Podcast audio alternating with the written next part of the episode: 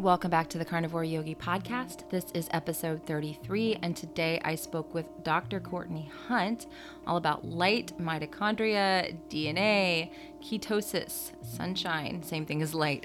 And I was so excited to bring her here onto the show because I have personally been working with her since May of this year. I feel that she has really helped me to accomplish a lot of things that I was not able to accomplish with just diet alone. And I see so many people struggling in this area where they're just trying to do a diet and they need extra help. They need extra guidance. And Dr. Courtney Hunt has been that for me. That has made all the difference in my health. So I am very excited to bring her here. I will encourage you to please go to the show notes underneath the episode, follow her. She does free teaching every single morning over on Instagram Live. You can also go to Amazon and get her book, Your Spark is Light. Also, please do leave her a review over there if you do buy her book. And if you're interested in any of the genetic protocol products, I have been using those for the last number of months along with my protocol strategically with Dr. Hunt.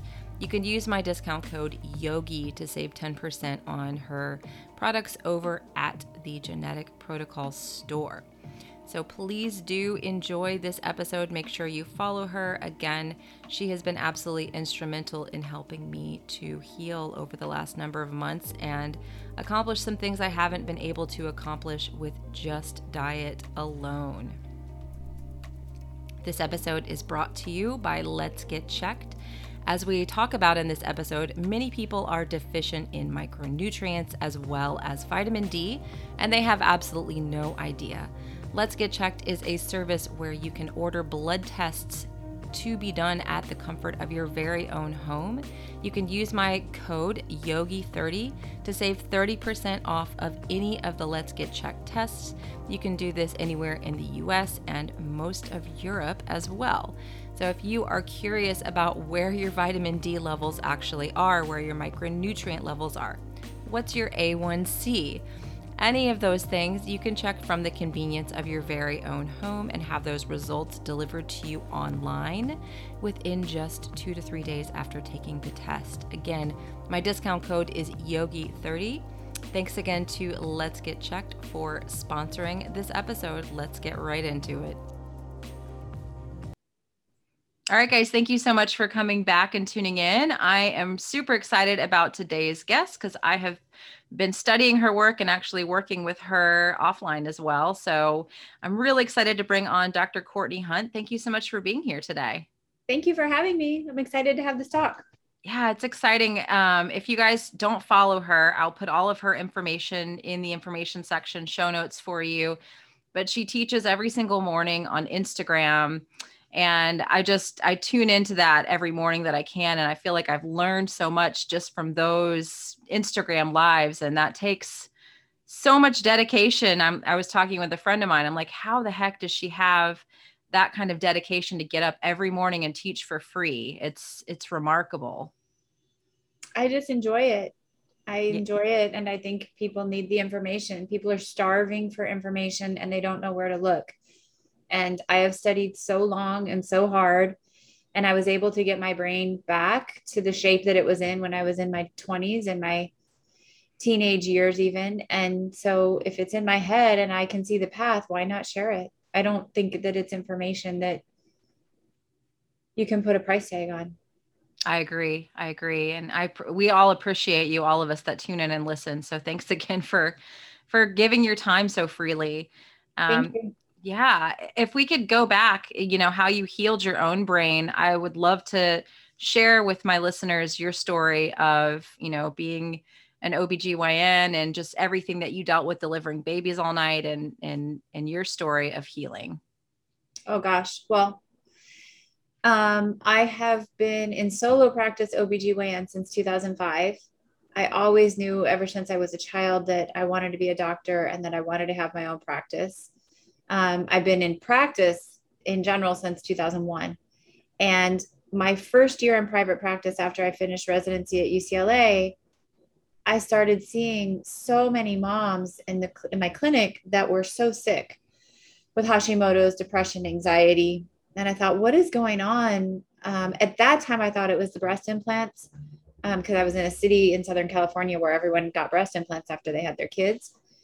And I couldn't figure out what it was. And then I moved to a smaller town in Arizona, not a small town, but I moved to a smaller hospital in Arizona, and I wasn't seeing it as much, or it wasn't striking me as much.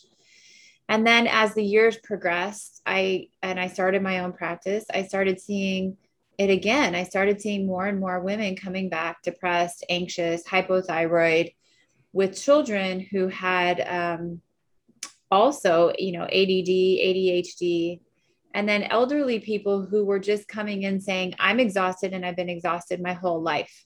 I've never felt good. And about that time, that was probably 2012, 2013, I started being interested in mitochondria and realizing that the mitochondria were the root of all evil when it comes to healthcare, or the root of all good, or the root of all bad, because they're making our energy. And I started to realize it was a balance between energy and inflammation, or that teeter-totter, as I call it, between energy over inflammation. I started getting sick myself. I remember in 2014 and 2015, not being able to remember things. I had to take a written board exam for the OBGYN boards.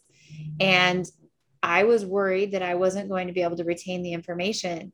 When I was a kid, when I was in college, medical school, residency, I used to be able to walk into a test and be done in 20 minutes when it would take other people 3 hours. I never understood how I did that. I just knew the answers. And so I was scared that I wasn't going to be able to take the test like I used to be able to take the test. I couldn't figure out why I had, I guess you could call it a photographic memory, and that was gone. And I couldn't figure out what was happening. And so I took some brain tests in 2015 and realized that I was slipping. I realized that I had Hashimoto's and or hypothyroidism, which is an autoimmune condition of your thyroid, about that same time. I started gaining weight. I couldn't hike my mountain that I hiked anymore. And I was married to someone who had been diagnosed with refractory celiac and almost died. So my husband had his own autoimmune issues. So all that kind of culminated in me thinking, okay, well, if we know mitochondria are the powerhouse of the cell, and we know that all of this is mitochondrial dysfunction, what's the mitochondria doing? Well, it's regulating the expression of our DNA through energy production. I started looking at nutritional genetics. So that's a field of how your body converts one molecule to another by enzymes. And I had always been interested in genetics and stem cells and cloning and that kind of thing, but even since I was a kid. But I started realizing, okay, if we can see the DNA of who's going to get cancer, for example, a BRCA gene, why can't we see the DNA of how we make something like glutathione, or how we turn over our brain chemistry? Why can't we look at that code and figure out what nutrients you could put into a body to make it work more efficiently? So that kind of started me down the path of where I am now. Yeah. And you were basically like delivering babies all night and up all night. And how much do you think that really played into this kind of decline of like brain function and the onset of the Hashimoto's? I think it was a combination of not sleeping and eating too much sugar. Yeah. It was a combination of both, and not getting any sun. The first time I checked my vitamin D level, I think it was 12. Oh, wow. So I had I didn't see the sun ever. I worked every weekend. There were months I did 30 to 40 deliveries a month and 8+ surgeries a week. I was really busy, and I never went outside. I lived in Arizona to be by the sun because I knew the sun felt good. I knew there was something about sunshine that I had to have. But in that career, I slept on my couch. I didn't go home. I slept in the call room every night. So, so I was a mess when I first checked my own labs and realized I didn't check my labs. I didn't go to the doctor. I was a doctor who didn't go to the doctor like all the other doctors. I didn't have time for it. And when I checked my labs and saw that my thyroid antibodies were in the hundreds, I panicked. And that my vitamin D was 12. I panicked and thought, I have to figure this out. So what led you down the road that you are now of light protocols and ketosis and fasting? How did you get there from where you were? How did you use those things to heal yourself, and how long did it take you? So I went to a functional medicine meeting, and I had been checking all of my pregnant mom's zinc, B12, folate, vitamin D, because those are the four big things that you could get insurance to cover, right? And I was working in a clinic where I took state my clinic, I took state insurance, I took all insurance. So, and people don't want to pay extra to have their nutrients tested. So I just started checking my mom's, and they all had deficiencies in vitamin D. I'm not talking a few, like all. Wow. They all had B12 levels, which is responsible for myelination of a nerve, that were 200, 300. Many of them had folate deficiencies, even though they were taking folic acid, synthetic folic acid, which was what was in the multivitamins for the most part back then, or the prenatal vitamins. And I started doing complete thyroid panels, right? And so many of the moms had thyroid antibodies and were hypothyroid, and I never would have known, because we're not, we follow algorithms in our colleges. We're taught what to test and what not to test based on the scientific data, which is mostly funded by pharmaceutical industries.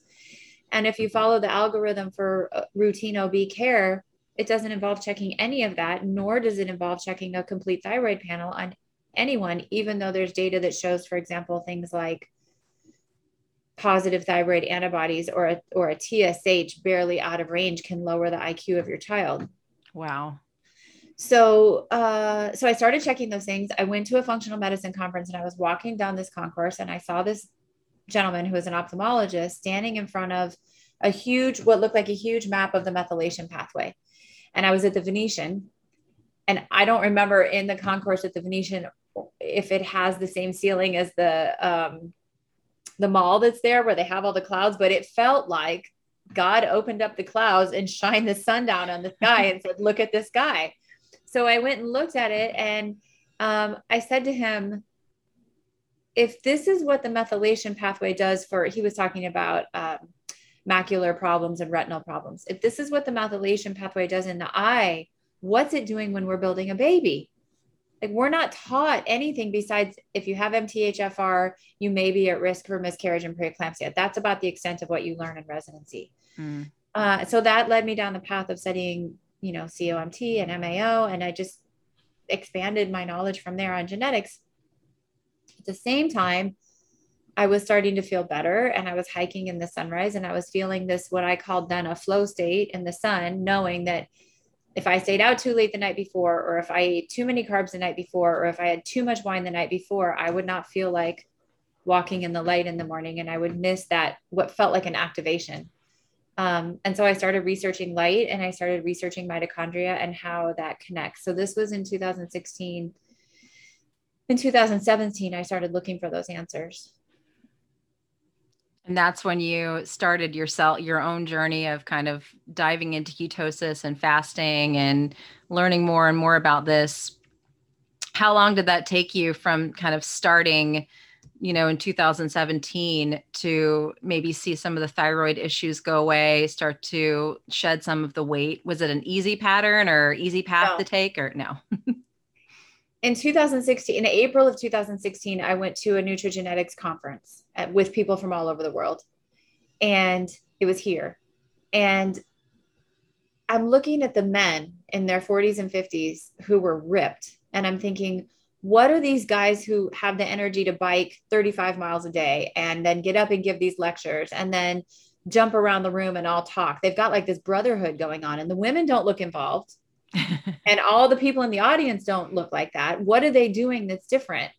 So I had to leave for the afternoon. And I said to my girlfriend who I was sitting by, record everything that they say. What are they doing? What are these guys doing? So that's what got me interested in ketosis, because if these guys at 40 and 50 years old could be doing that much, I thought, why doesn't the whole world know about this? So she did. And I started dabbling and thinking that I was eating a ketogenic diet, which I've now come to realize you're either pregnant or you're not. You're either in ketosis or you're not. It's not a diet. It's not, I don't believe that it's something that someone can trademark or put their name on or hashtag it. It is not a doctor's name. I'm very adamant about that. It is not the name of anybody. It is a metabolic switch that you can use to boost your energy production and save your immune system and save yourself from health issues.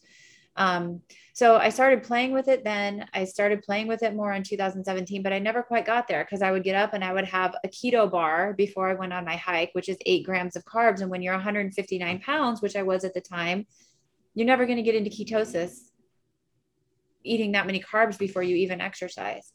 But it took me probably, I got serious about it in the summer of 2018. And I had to learn the hard way. Okay, if you're not in ketosis, you have to go running. If you're not in ketosis, you have to get up and move your butt until you get back in. And so by the summer of 2019, I would say I was consistently in ketosis. And then that summer is when I decided, okay, I'm going to try to reverse my thyroid. And it started coming down. And then at the beginning of the pandemic, I thought, okay, I don't want to be on a natural thyroid hormone replacement in the middle of a pandemic, because I had seen the natural, Armour and NP thyroid be pulled from the shelf before. And I was afraid that that would happen during the pandemic. So starting in March 21st, I remember the day, my friend said to me, you need to get off that medication. And I said, you know what, you're right. And I started weaning it. Wow. So it took me until December of 2020 to get off of it. Cause I went slow. I didn't want to gain weight or have the brain fog. So I just dropped a little tiny bit at a time. And in that process, you were also able to lose like about 30 pounds, right? And get your antibodies down. So my antibodies went to normal and I went down to 130 to 132 pounds, which is where I sit now. Wow. That's amazing. Well, before I took 2 vacations this summer. Yeah, we've been ketosis, but I had a few more cheat meals. Yeah, we've been traveling with you this summer to all kinds of places and looking at your refeed days, but you always have ketones the very next day, which is, I think, very telling about your metabolic health, about what you've been able to do with your body. And I think, when I've referred people over to your page to go follow you, because people are like, what are you doing? What's different about you? And I'm like, I'm working with Dr. Hunt. I'm taking her advice. That's really what's different. Go follow her. I always get the people freaking out of like, oh my gosh, she just is eating pecan pie. And I'm like, yeah, but she's literally back in ketosis the next day. You can't necessarily do that. Like if you're brand new to this. No, I couldn't do that in 2016. I couldn't do that in 2017. When I was writing the book on quantum mechanics, I didn't do it at all that year because I didn't know that year what would throw me out of that heightened state of cognition. And I didn't want to leave that state. So when I was writing that book, I was very compulsive about what I was eating. But now I can have a piece of pie and be back in ketosis the next day, but that took losing 30 pounds and burning off all my fat and cleaning my cells. Yeah. And I think that's what a lot of people don't really understand. I mean, I don't think that those foods are like going to kill you, but if you're not cleaning your cells, if you're overweight, if you're not in that state regularly, then those things will bring you down, right? I look at it a little bit differently. If our goal is to enter autophagy, which means self-cleaning, and really repair our damaged tissue, our damaged molecules, our damaged proteins, our damaged mitochondria, and ultimately our DNA that has been poisoned by heavy metals. Once you do that, you have to rebuild tissue, right? You have to rebuild it. And the carbohydrates allow you to take nutrients and deliver them into the cell. It's a mechanism of storage. So if you consume unadulterated sugar and you've just fasted yourself into cleanliness, I look at it as a tool to refeed myself. I just look at it as a tool. I look at sugar as a tool to deliver vital nutrients into my cell when I just cleaned myself so that I can repair with the right nutrition. Meaning taking my vitamins when I'm eating the sugar. Okay. That makes perfect sense. Yeah. Yeah. I think a lot of people the cognitive dissonance is so real. And something I've heard you say quite a bit and that I've also experienced is that when we're in sugar burning mode, we're just not as clear. And you took all that time when you're writing your book, Your Spark is Light, which I'll put in the information section for you guys. Definitely check it out. I have a copy, but you took all that time to just not do any of the sugar, any of the refeeds, any of that, because you wanted to keep that connection and that mental clarity. Can we talk about that just a little more? Well, at that time when I would have sugar, I would be really achy and tired the next day. Mm-hmm. And so I had agreed that with people that I would finish the paper that I wrote by December 25th and then the book by April. And so I didn't, because I had made a commitment to do that, I didn't feel like I didn't feel like I had time, someone else's time to waste. And so I didn't cheat, because every time I cheated, every time I had a bag of chips, I was achy and tired and couldn't focus. So your brain, now we're going to jump way ahead, but your brain functions like a receiver for information. And, when you take yourself out of ketosis, you lower your ATP, which is our energy molecule production, by 400%, four times. Like when your brain is burning sugar for fuel, you're burning you have 1/4 the amount of energy if you're burning ketones for fuel, is another way to say that. And that energy is located around your nerves. Those mitochondria that are making that ATP is located around your nerves and your neurons in your head. So their number one job is to help with the electrical stimulation and the transmission of your neurotransmitters, your chemistry in your brain. So when you walk around in that heightened energy state, you're firing your action potentials better, your synaptic fire is better, your chemical turnover in your brain, meaning your dopamine, your serotonin recycling, that's better. So just that half of the equation, your cognition is so much better. Yeah. Yeah, I agree completely. And, you know, I'm somebody that struggled with lifelong depression and was put on medications from a young age, couldn't focus, was told I had ADD.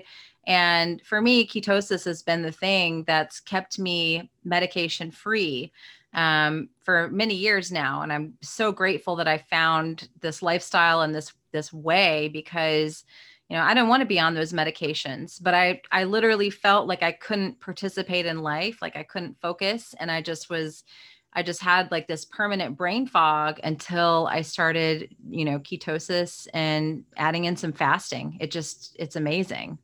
Right. Well, we have a neurotransmitter called glutamate that makes us anxious and nervous and excited. And when it enters a receptor in our brain, it's really hard to carve it out of there.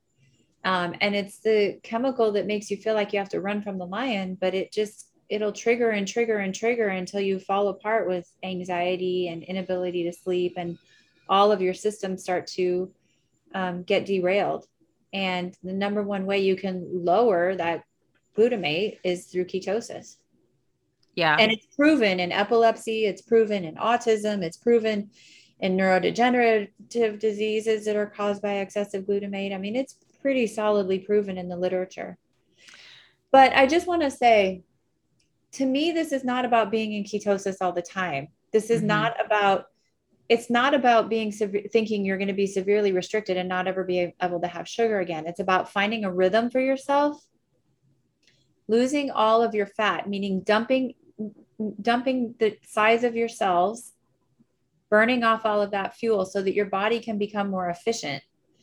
When your body becomes more efficient, then you go back and forth. If you want to have the donut, you have the donut, but then you exercise for 2 hours the next morning, or then you fast until lunch the next day, and you get yourself back into that efficiency state quickly. You don't go for day after day after day after day, carb loading to the point where you can't get off the couch every night again. Yeah. And that's what I tell people, get to a place where you're stable, where you've been in ketosis for a little while, if you want to have these refeeds, and then you don't do it day after day after day. And not everyone I know can do that. Some people, there's like a mental switch that flips off with them. If they have one thing one day, they have to have it every single day. So would you say for those people that kind of get into that addictive type of behavior, that maybe they should not so much experiment with those days, or find something different that they'd want to refeed with? I think they still need a refeed day. I mean, they can use fruits and vegetables, but that's where the pesticide is coming in. Yep. I think that, not that I don't eat fruits and vegetables, I'm not anti-fruit and vegetable. I'm just all about flipping that GDK switch, glycolysis to ketone switch, all the time. I'm making sure that I can flip it. I think that because we don't teach our children this, because we've lost what the religions say about fasting in our culture, they don't know that they have a mechanism to preserve the health or youth of their cells. And even though autophagy won a Nobel Prize, it's not something that we teach our kids. So if we all were on the same page and taught our kids, okay, you have a mechanism to clean yourself and you can enter it and then you can eat whatever you want and you can enter it and then you can eat whatever you want. I think a lot of the diseases around eating, the mental health diseases around eating, the addiction would go away. I mean, sugar, I just made a post on my Instagram last night that sugar is the most addictive substance. And every time, and I make that post all the time. Normally when I make it, it gets blocked and fact checked. Last night it didn't for some reason. I don't know why, but it is. It makes you have massive fluctuations in dopamine and serotonin. And it also grooms your probiotics in your gut to crave more sugar. So your bacteria in your gut are actually secreting neurotransmitters telling you to crave more of that stuff. So it's really hard to overcome that.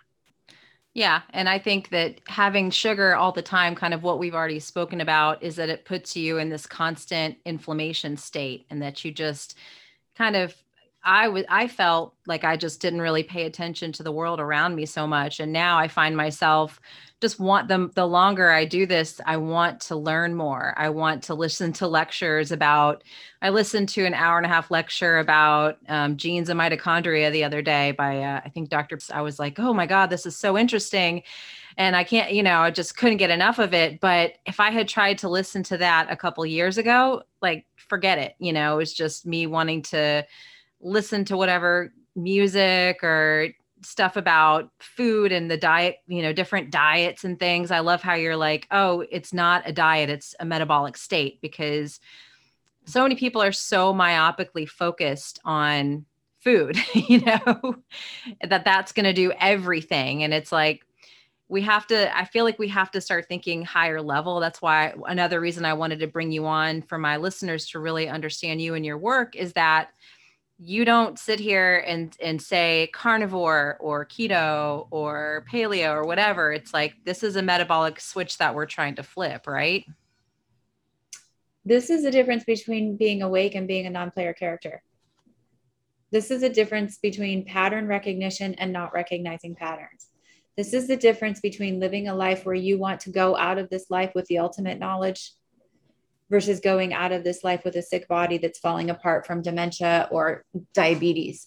This is a wake-up call. This is, you're either aware of what's going on in this climate that we live in right now, or you're not. You either understand the science of what's happening or you don't. This is what separates the men from the boys or the women from the girls, in my mind. You're either awake and you want to be learning, because you're only getting out of here with love and knowledge. You're not getting out of here with anything else, or you're asleep and you're laying on the couch doing what the television tells you, which is basically to believe that you have an autoimmune disease and that you need an autoimmune drug to get rid of your Crohn's, colitis, eczema, whatever it is. You don't need those things, but there's enough information being pulsed at you telling you that you do, that you'll believe it if you lay on the couch and watch those shows, and you'll go out and take it. Yeah. This is the awakening. It is. And I'm sure you have the same thing, but I'm a certified nutrition coach, and I have a lot of people that come to me on Instagram, and they've spent thousands and thousands of dollars on all these blood tests and functional medicine doctors. And I'm like, I see just as much, not just as much. I think the functional medicine community, those doctors really want to help people, but there's also the trap of how much money can I make? What they're doing is they're usually $200,000 to $300,000 in debt. Mm-hmm. They've been in practices where they have to see 30, 40, 50. Some of the eye doctors see 90 patients a day. They're exhausted. They have children. They probably overspent on their homes and their cars. They're in a not great financial situation. Most of them, they don't own their own practices, and they're trying to find a way out. So when you go to a functional medicine clinic and they offer you to be tested to death, right? You need the hormone test, you need the biome test, you need the this, you need the that.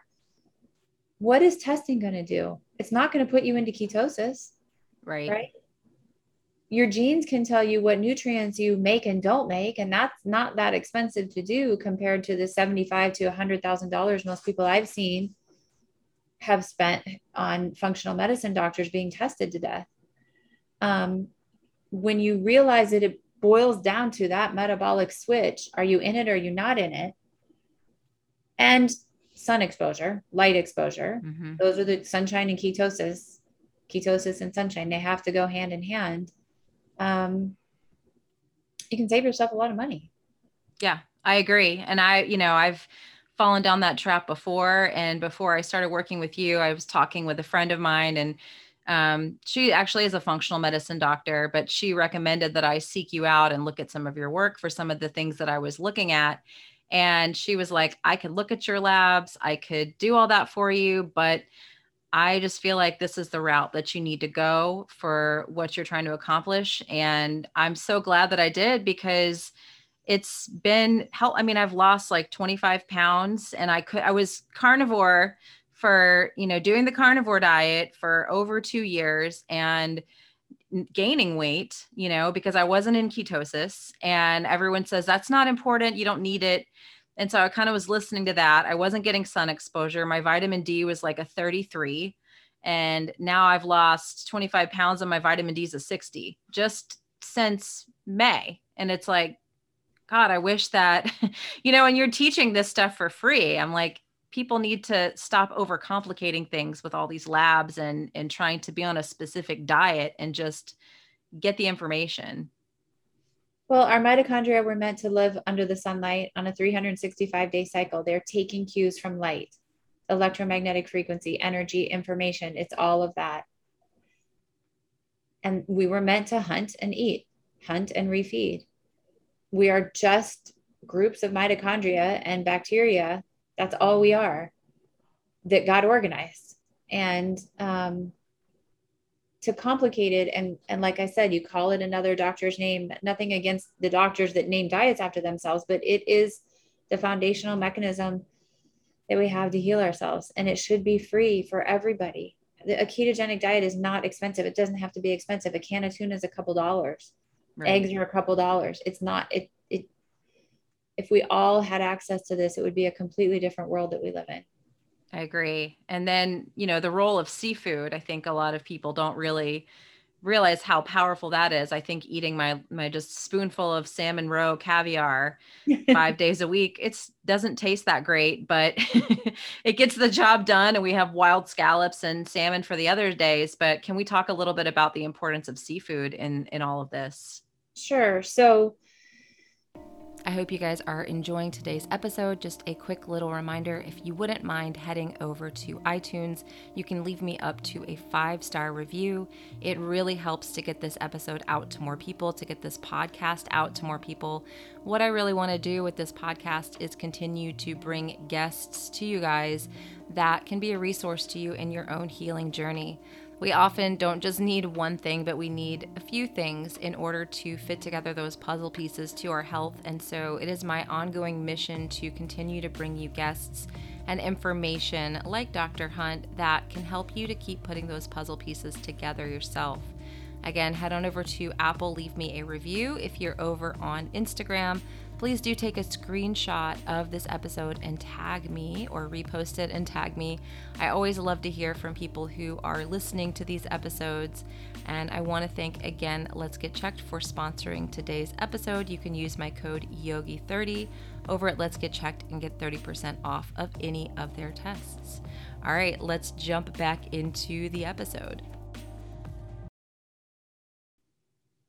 We evolved on this planet. I'm going to go big picture first. We evolved on this planet to receive the electromagnetic energy from the sun. So we perceive that as colors of the rainbow: red, orange, yellow, green, blue, indigo, violet, and then ultraviolet A and B, which we can't see. Seafood, DHA, is a really powerful anti-inflammatory, but in our eye, it is the molecule that quantum entangles light. So if the light is energy, from a quantum perspective, the electromagnetic radiation from the sun is packets of energy. I call it the surfers riding the waves. And on a 24-hour cycle, as we go through those colors, it's like a song. It's like a symphony. As the sun rises and gets into the ultraviolet window, and then the sun sets, it's like do, re, mi, fa, sol, la, ti, do, and then back down. And that is instructions for our mitochondria. And this won a Nobel Prize in 2017, which is really hard for people to swallow when they call me crazy and say, what is she talking about? But it won a Nobel Prize on circadian rhythm. In our retina, the DHA is what is entangling light. That means that the photons of light are hitting our retina and causing an excitation in the DHA to send information to the middle of our brain to pulse out instructions for our mitochondria to know what, you can say what time it is, but it's really what frequency is coming through so that they know when to make hormones, when to make energy, when to enter autophagy. So that connection won a Nobel Prize for Einstein in 1921. That's called the photoelectric effect or the photovoltaic effect. And it's happening in us. So the fascinating thing to me is when you start to realize all of these major accomplishments in science, they're all reverse engineering of what the body can do naturally. What God's gifts to us are is what people win Nobel Prizes over. DHA is the molecule that talks to the light, the electromagnetic field, the universe, one of the molecules. Yeah. So it's extremely important that and I would love to talk about vitamin D a little bit, which is actually, I think I heard you talk about in a live the other day that it's a steroid hormone, right? That it helps to reduce inflammation. So in getting your vitamin D up, that seafood is really important, right? Well, I think of vitamin D as the queen of the mountain. So you only make vitamin D in your skin from LDL cholesterol in the ultraviolet window. And you can use an app called D-Minder. If you're new to this, it's like Reminder, but D-Minder, to see when your ultraviolet window opens and closes. So right now in Arizona, it opens around 9 and closes around 4.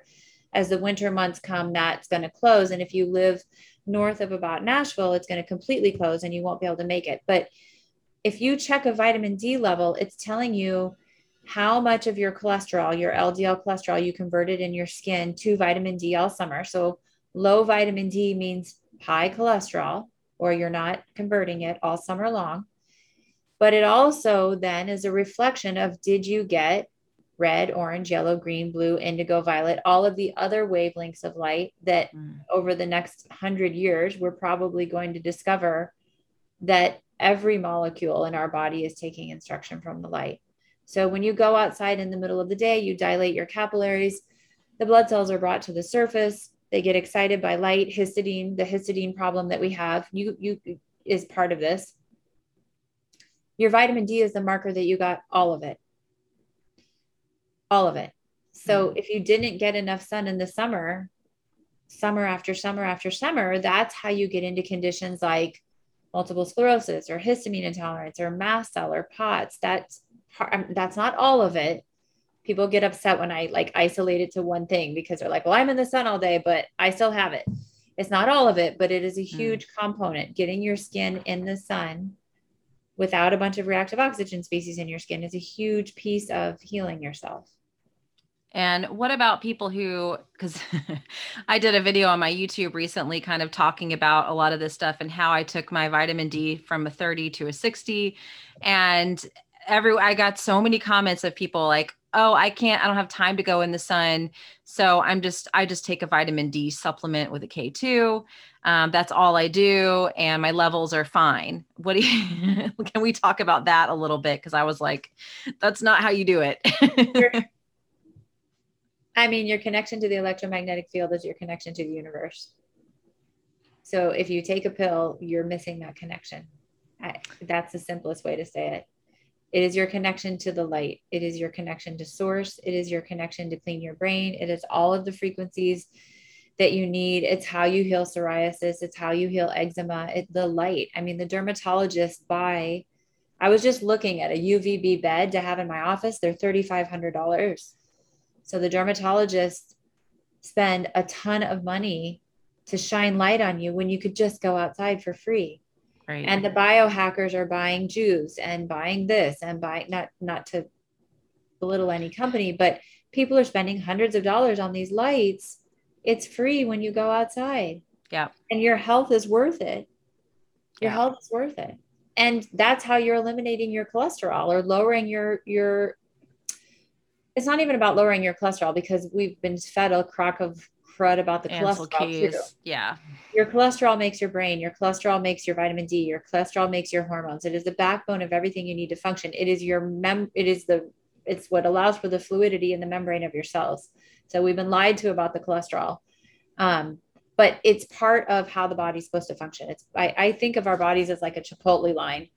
And as we go through the biochemistry, we're just adding, right, all the different stuff. It's just part of your Chipotle line. You have to get your sunshine. Yeah. I think it's frustrating. And the people just want to take a pill for things. They want to just follow a specific diet and take a pill. And that's really tough because for me, I have been following a specific diet and doing a regimen, but it wasn't working because I wasn't getting out to see the sunrise every morning. I wasn't getting actual sunlight on my skin. I wasn't doing those things, and just making those switches and just saying, I'm going to see this as flipping a metabolic switch instead of following a specific diet, getting out, getting sun on my skin, getting to the sunrise every morning and being very, very strict about that. Those are the things that made the biggest change for me. Yet people they have such cognitive dissonance. They just want to take pills, you know?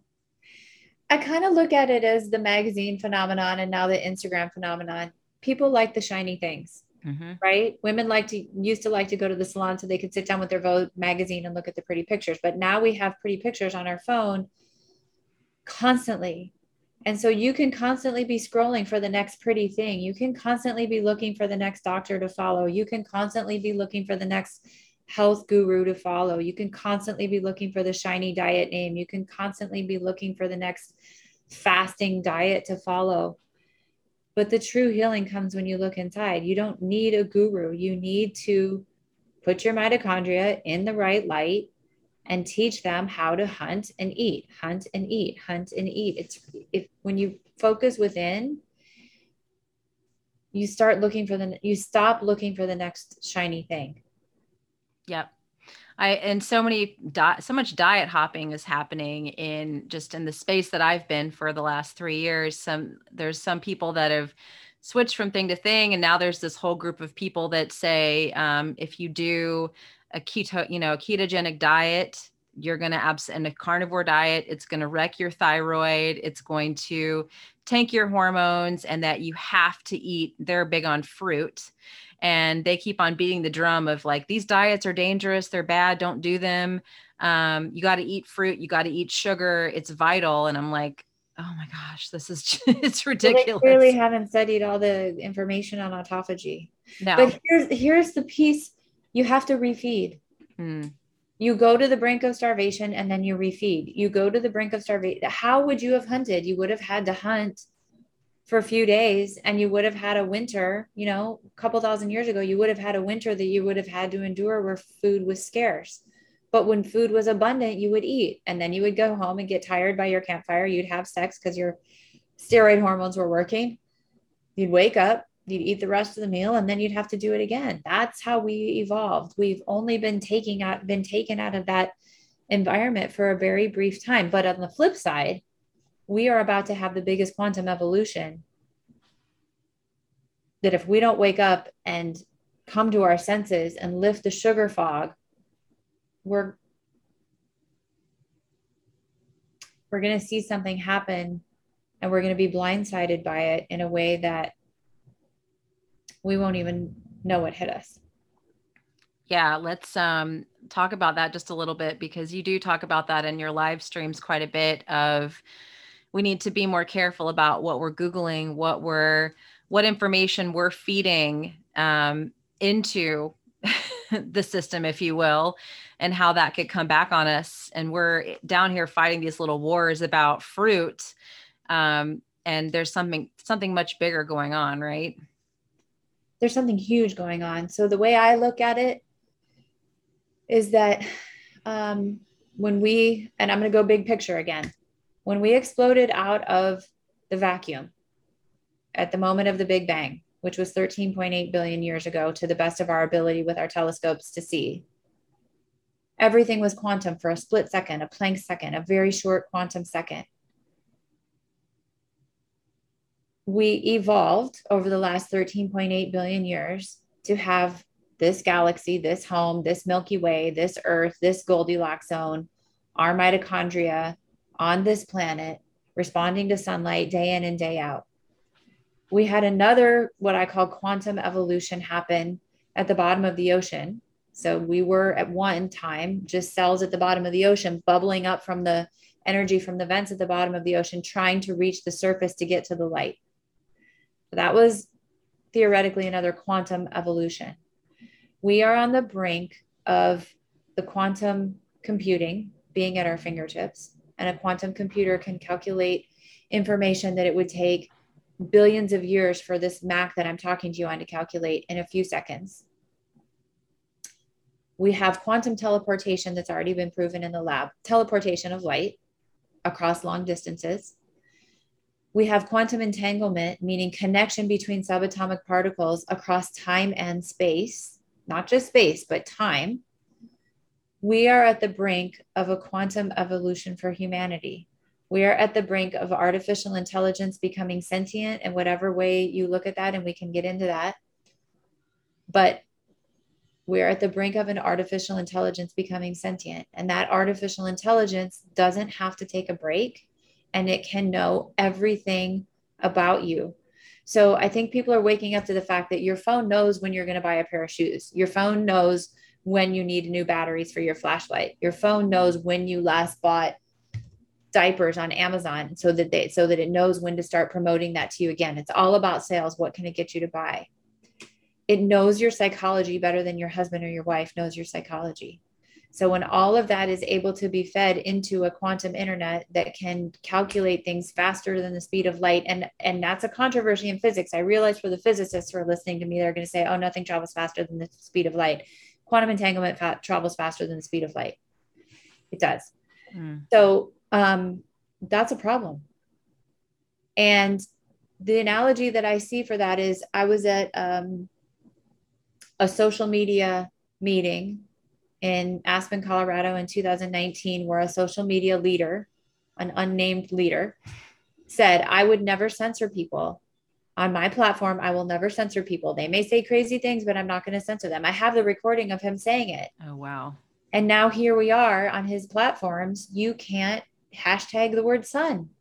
When I talk about fat, oh, you can't. Morning Live, you type it in and you can't see it. Type in fat and you can't see the word fat. Yep. Right? So he, not to mention what just happened with the whole of 2020 and every political thing that I don't want to divide people. So we won't even go down that. But if our interest at hand right now is the vaccines and the virus and the fighting and the politics and who won the election and all of that, we need to be looking a lot farther because we're on the eve of this quantum evolution. And who's going to be in charge of that? Hopefully not the people that are censoring our hashtags. Yeah.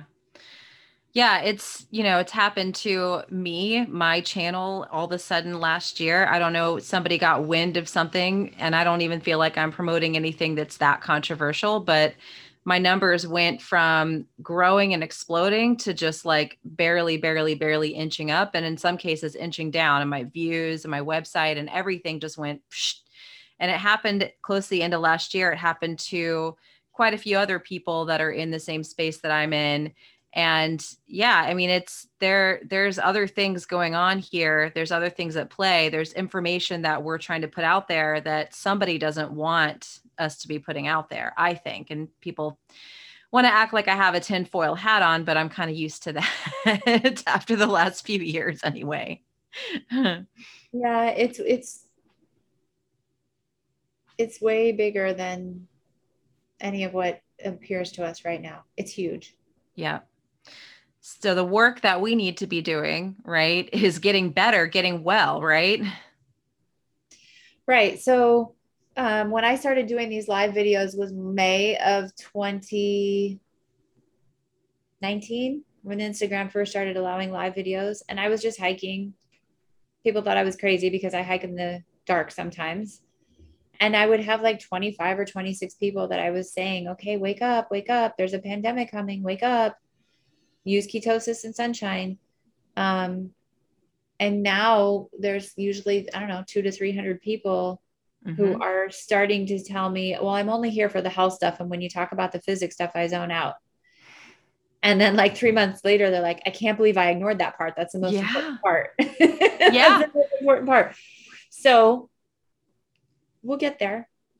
Yeah. We'll get there. It is hard for people. It's a race of, are we going to get there fast enough? I think it's a race of, are we going to get there fast enough? I agree. And that's kind of where I'm at. I'm like, yeah, it's scary to think about what could happen because of our children, what kind of a future are they going to face? Really? That's what it comes down to. I know you have small children as well.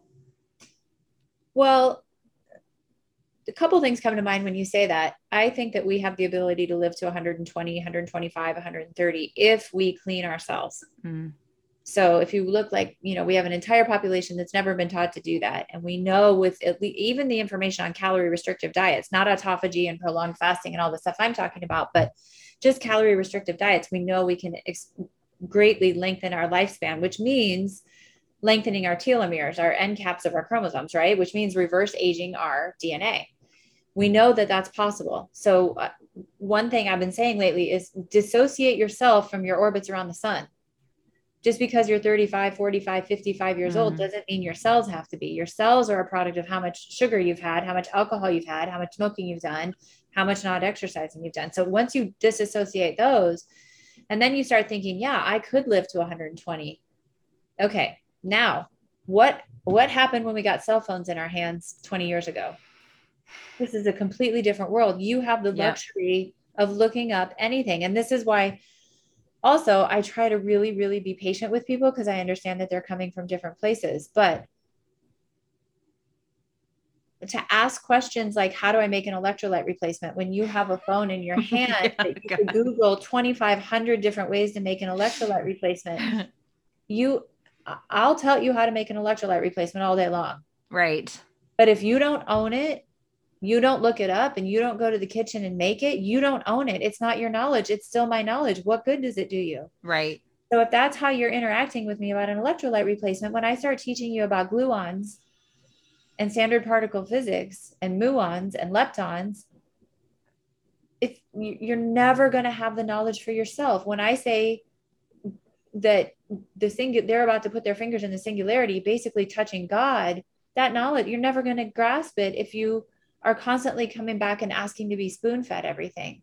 So I guess in a sense, while I'm very patient and I try to keep going over the same things with people, you have to take some accountability. You have this thing in your hand that will look anything up. Now, in the past 20 years, if we call that the cell phone revolution or evolution, when we have neural links in our head, we're connected to the internet, when artificial intelligence can feed anything into our contact lenses that will tell me anything about you, I'll be able to essentially read your mind and you mine.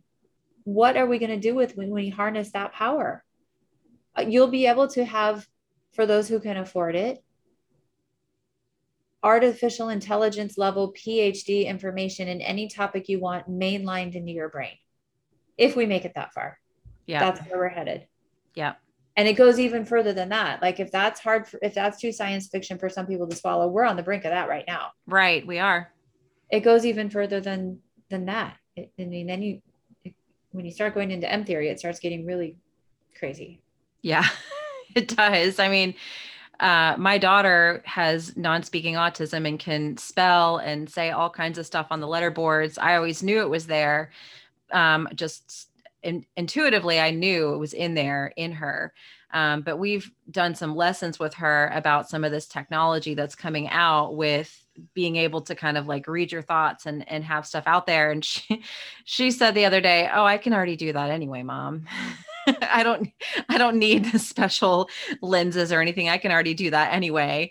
But yeah, it is kind of terrifying to think of what people don't really know what's out there, what's coming, because they're just so caught in brain fog. And I think that's why I get messages all day about electrolytes, about fat protein ratios, like all day long. My DMs are always full of these questions. And I'm like, I think I have you in my head saying, it's not that hard. It is hard. I mean, I have sympathy for the women who can't get off the couch. I know what that feels like to not be able to have enough energy to get up to take your kids to school and go back and do your day. I know what that feels like. So I understand that piece of it, but, to go back to the subject of your daughter, these children are telepathic. So in medicine, there's a couple of divisions that I want to point out. Science and religion are the same thing, and the Vatican knows it and the scientists know it, but they want to keep them separate for some reason that I cannot understand. But when you read a religious text and you really understand the science of it, there's quantum physics in those books, and it has been hidden from us for too long. Then we have the typical ivory tower scientist who sees things like autism at, you know, I have a different perspective on autism. Yep. Than most people. Who see things like autism and Asperger's and those types of things as deficiencies. So if you're going to study something like that as a deficiency, you are always going to find the negative in it. Mm-hmm. And this is for a lot of the moms and dads who are listening who have autistic children. I understand it's hard. I understand that they have meltdowns. I understand that they don't want to eat certain foods. I understand that they don't like the way that their clothes touch their body. I understand that they don't sleep. I understand that they're harder to deal with sometimes, but what's locked inside those brains in many cases is telepathic. Mm-hmm. And the scientist, there's a woman from Harvard actually, who has studied these children across the world. And she has found so many of them that they can read minds mm-hmm. across the country. So when you understand that the brain, okay, is an electromagnetic emitter and receiver for light, things are entangled, things can quantum tunnel, our electromagnetic frequency can literally move through walls, and with the right mitochondrial energy production, your wavelength can be felt around the world. Literally, that's what these kids are able to do. They figured it out. Their brains have figured it out. Yeah. And that's the thing that I think people don't really understand, of how powerful our brains are, how powerful we can be when we're really plugged in. I mean, my daughter was I think people with autism, not all of them, I can't generalize, but people like my daughter, children like my daughter, they're so plugged in to a source that it's like, one day I hope I can see part of what she sees. I mean, she says when she hears music that she sees different colors, and that different people, she said, have different colors. I guess I'm green. She says that I have a green aura around me, but it's like in all of her friends that are the same as her, the non-speaking kids that are on the boards that speak, they all say things like this, you know, and we want to lock these kids away and call them crazy and put them on drugs. And it's like, we need to be learning from them. So I shared an article the other day about autism being a lack of pruning in the brain of an infant or a baby. So when our nervous system develops, it's like your brain is cut up into little pieces. The neurons are pruned. And in these kids, that pruning doesn't happen. And so they have sensory overlap, meaning mm-hmm. that their vision and their hearing and their touch, those things can overlap. So they would receive input from music as color, mm-hmm. literally overlap between their hearing and their vision. The scientists, for the most part, who study that, think of it as a handicap. Mm-hmm. It's not a handicap. It is a way that you can take in more information about your environment so that you have an advantage. And so one of the ways they distill it down, there's some researchers in San Diego who did a study on looking at colors on a screen and associating numbers with colors. Mm. And the people who have those the people who have this sensory overlap were able to determine words in the sea of colors because they saw these things as different. That much more information can be gleaned from the environment when you have that sensory overlap. It's like a whole nother level of knowledge. Knowing. Yeah. It's a whole nother level of knowing. Yeah, exactly. And you know, she just absorbs the world around her. We never taught her how to spell. We never taught her any math. We didn't know that was something we needed to even really be doing, because people were just telling us we need to get her to behave, you know, because she still has hard behaviors. She still has crazy behaviors, but that's been the key, you know, what everyone wants to focus on is the behaviors. But when we got her to work with a therapist who does like high level, college level math, she was just flying through all these like complex math problems. And I just asked her, how did you know that? And she said, Dr. Hunt, she said, it's not that hard. It's just patterns. She's like, if you understand patterns, you can do any, you can do any kind of math. And I was like, well, I clearly don't understand patterns because that's not my thing at all. You will. Yeah. You get better at it. As stay in ketosis, keep getting in the sun, continue plugging in. And so if we treated these kids that way, think of how much better they could be. Yeah. And I don't mean better in terms of what mom and dad's definition of better is. We as parents, we want our children to be like us. We want our children to go to the same school and wear the same clothes and have the same kind of friends and go to the football games and go to the dances and ride the bus. But these children aren't going to do that. Mm-mm. They're not going to be like us necessarily. Mm-mm. And when people come and don't like what I'm saying about autism and argue and fight, I understand that it's a very hard, I mean, look, Elizabeth Blackburn, who won the Nobel Prize on telomeres and reverse aging yourself. What did she write her book about? Not how to do it with a ketogenic diet or autophagy. She wrote her book about how damaged the mother's telomeres are when they have special needs children, which she defined as autistic ADD, right? That's what her book on telomeres is about. It's not about what diet do you eat. Mm. It's about how aged the telomeres are in the moms of special needs children. So I understand it's hard, and there's many sleepless nights, and dealing with the meltdowns and the outbursts is really, really hard. But when you look at the literature on ketosis, for example, just in epilepsy, that you can increase someone's cognition by 40 or 50 or 60% by putting them into ketosis.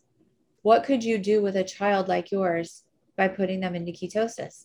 And to extrapolate that even further, then my mind goes to, okay, if we know that we can take a child with epilepsy and get them off of most of their medications by just putting them into ketosis, and then the parents of those children who are studied, and even the cognitive testing on those children shows that we've improved their cognition that much, why are we letting the rest of the US population of children walk around dumbed down by sugar?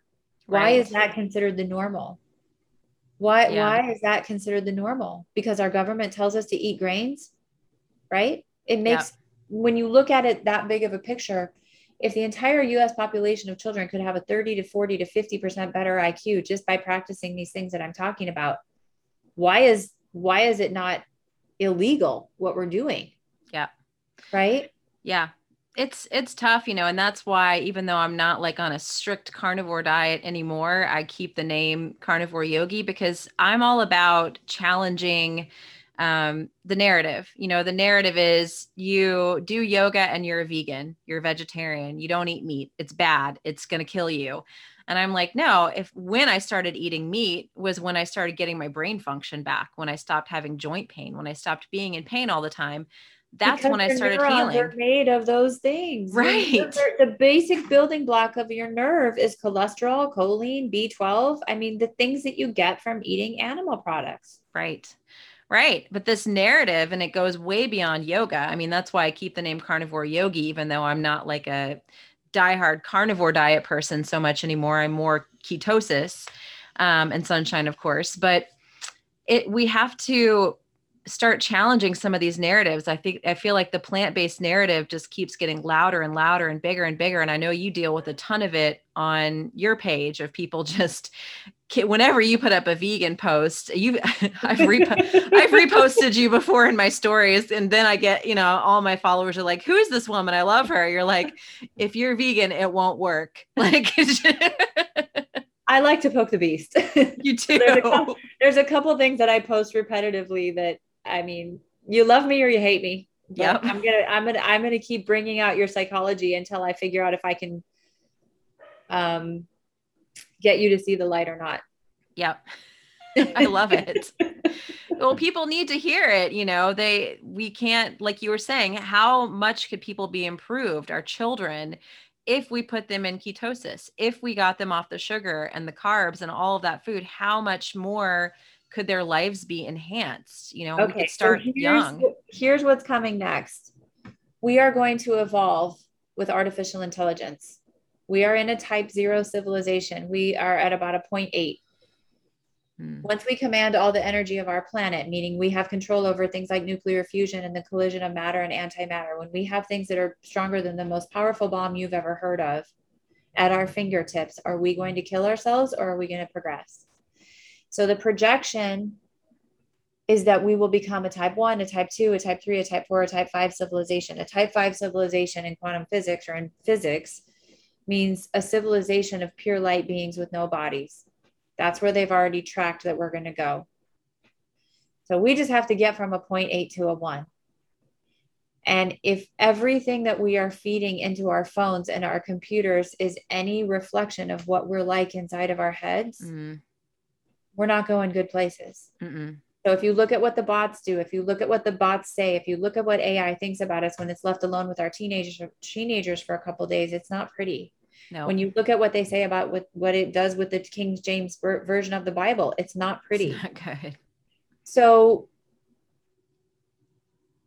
if we don't, as many of us as possible, wake up to realize, okay, we have a sick world. We have a sick nation. We have people who are mean to the baristas at Starbucks. We have people who are inflamed, who are short-tempered, not their fault because nobody told them how to get out. And we start feeding the beast different things, we are creating our next level evolution. When I said we're at the third quantum revolution or evolution, if you had told a cell sitting at the bottom of the ocean a few 100 million years ago that it was going to look like us, it would have, we would have been a god to it. If I'm sitting here telling you that we're going to evolve to be pure energy beings, let's say we're just a type 2 civilization that can command our galaxy and traverse our galaxy, which is where we're headed. You're not even going to know what that looks like. You wouldn't recognize it if it was standing in front of you. But we are building the foundation of that with what we are feeding artificial intelligence. And with our brains being this sick and all of the fighting and the trolling and the nasty comments and the movements, I'm in this movement, I'm in this movement. Right. So that's another reason that I'm constantly posting the religious posts of different religions to say, look at yourselves. They say the same thing. Take a look in the mirror. They're saying the same thing. Take a look in the mirror. Why is this triggering you? Take a look in the mirror.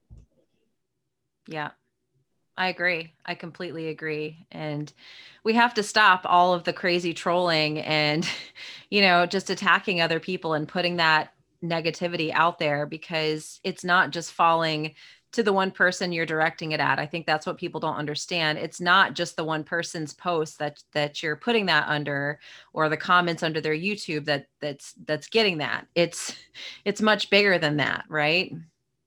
Yeah. Yeah. It's just a reflection of your own psychology. It is. Right. We come in as a clean slate. So we come in not being able to see the quantum world around us, the matrix of subatomic particles that make up this mouse. You can't see that. This is really subatomic particles moving in and out of a field with massive amounts of space, but you see a mouse. So we come out of the vagina fresh from God, fresh from the singularity, fresh from the other side. And we have all of our family's thoughts, hopes, dreams, clothes, education, financial well-being or lack of well-being piled upon ourselves. We have so many blinders put on us. So not only can we not see what's going on in the quantum subatomic world of where we just came from, but then we have everyone else's behavior put on us. And that's what it's learning about us. And we just are a reflection of the crap that's been piled on top of us. Exactly. Not to mention that not everyone, but so many people are aging now and getting dementia, which is like type 3 diabetes. And so the brain fog starts, you know, younger and younger and younger. And now we have this whole generation of people kind of being put away. And that is a sad future to look at on top of everything else. They're just dollars for the system. They're dollars for these expensive Alzheimer's drugs that mimic autophagy. Right. Literally $50,000 a year drugs on taxpayers' money, designed to mimic autophagy, which you could get into every single week if you just pushed away the sugar and fasted. Yep. Yeah, exactly. Well, I guess to kind of like wrap a little bit to bring it all back in, I have so many followers and so many people that come to me that are my age a little bit. It's like, you know, 40s is when it starts happening for people, sometimes 30s. I do have some women in their mid 30s that come to me, but it's mostly 40s, 50s and beyond. And it seems like it's kind of the same person coming to me over and over again. I don't know if you, you know, same person, same questions. Yeah, exactly. So to these people, you know, if you could offer advice today from them listening to this episode, what would you tell those people to do? Change something every day.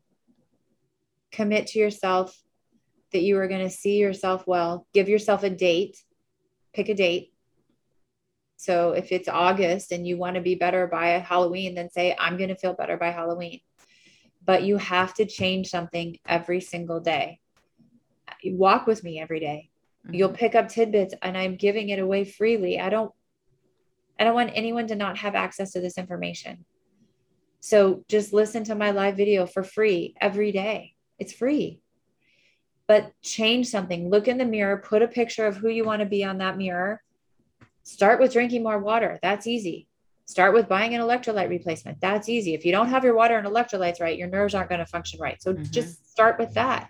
Start with the sunrise, start with eating seafood. Those are four really big things that you can do. No matter how sick you are, you can order cans of tuna on Amazon. You can order electrolyte replacement. You can Google how to make your own and order the stuff off Amazon. If you're that sick, start with that.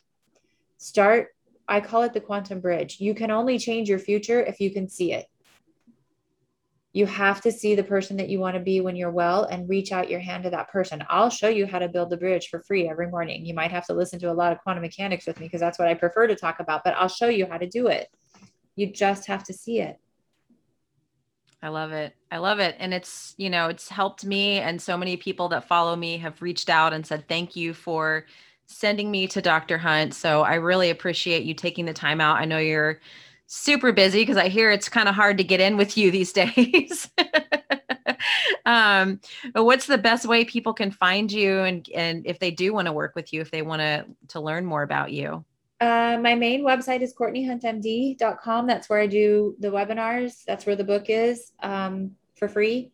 And then if they want to work with me one-on-one, I work one-on-one internationally with nutrigenetics, light mitochondria, DNA counseling. On geneticprotocol.com. Awesome. And they're all linked. So if you find one, you'll find them all. And I'll link it all below. And we didn't even get into the book. It's like, we've been talking an hour and 15 minutes and we didn't even get into the book, which is amazing. So you guys definitely check that out. I'll link it below. And thanks again for being here with me today. Thank you. Bye. Thank you so much for listening to today's episode with Dr. Courtney Hunt. As I mentioned at the very beginning of this episode, all of her information is in the information section below this podcast. So please do check that out. Check out her book, leave her a review over on Amazon. It would be greatly appreciated. And you can use my code YOGI over at the Genetic Protocol store to save 10% off of anything they offer over there. Next week, Wallace. I am super excited about Dr. Jack Cruz being over on the podcast and talking more about this light thing that Dr. Hunt and I just scratched the surface on. So please do make sure you're subscribed. Head on over to Apple. You can leave me up to a 5-star review. It helps to get this episode and this podcast out to more people who could really benefit from this information in taking control of their health, in really cleaning their cells and making a big difference in their lives. So please do share this out. Shoot me a message over on Instagram if you have a topic or a guest that you want me to check into interviewing. I will always do my best to find people who continue to open our minds. So thanks again for listening to this week's episode. Thanks again to Let's Get Checked for sponsoring this episode. Any of those lab tests you can get ordered to your home and use my discount code YOGI30 to save 30% off. And I will catch you guys in next week's episode.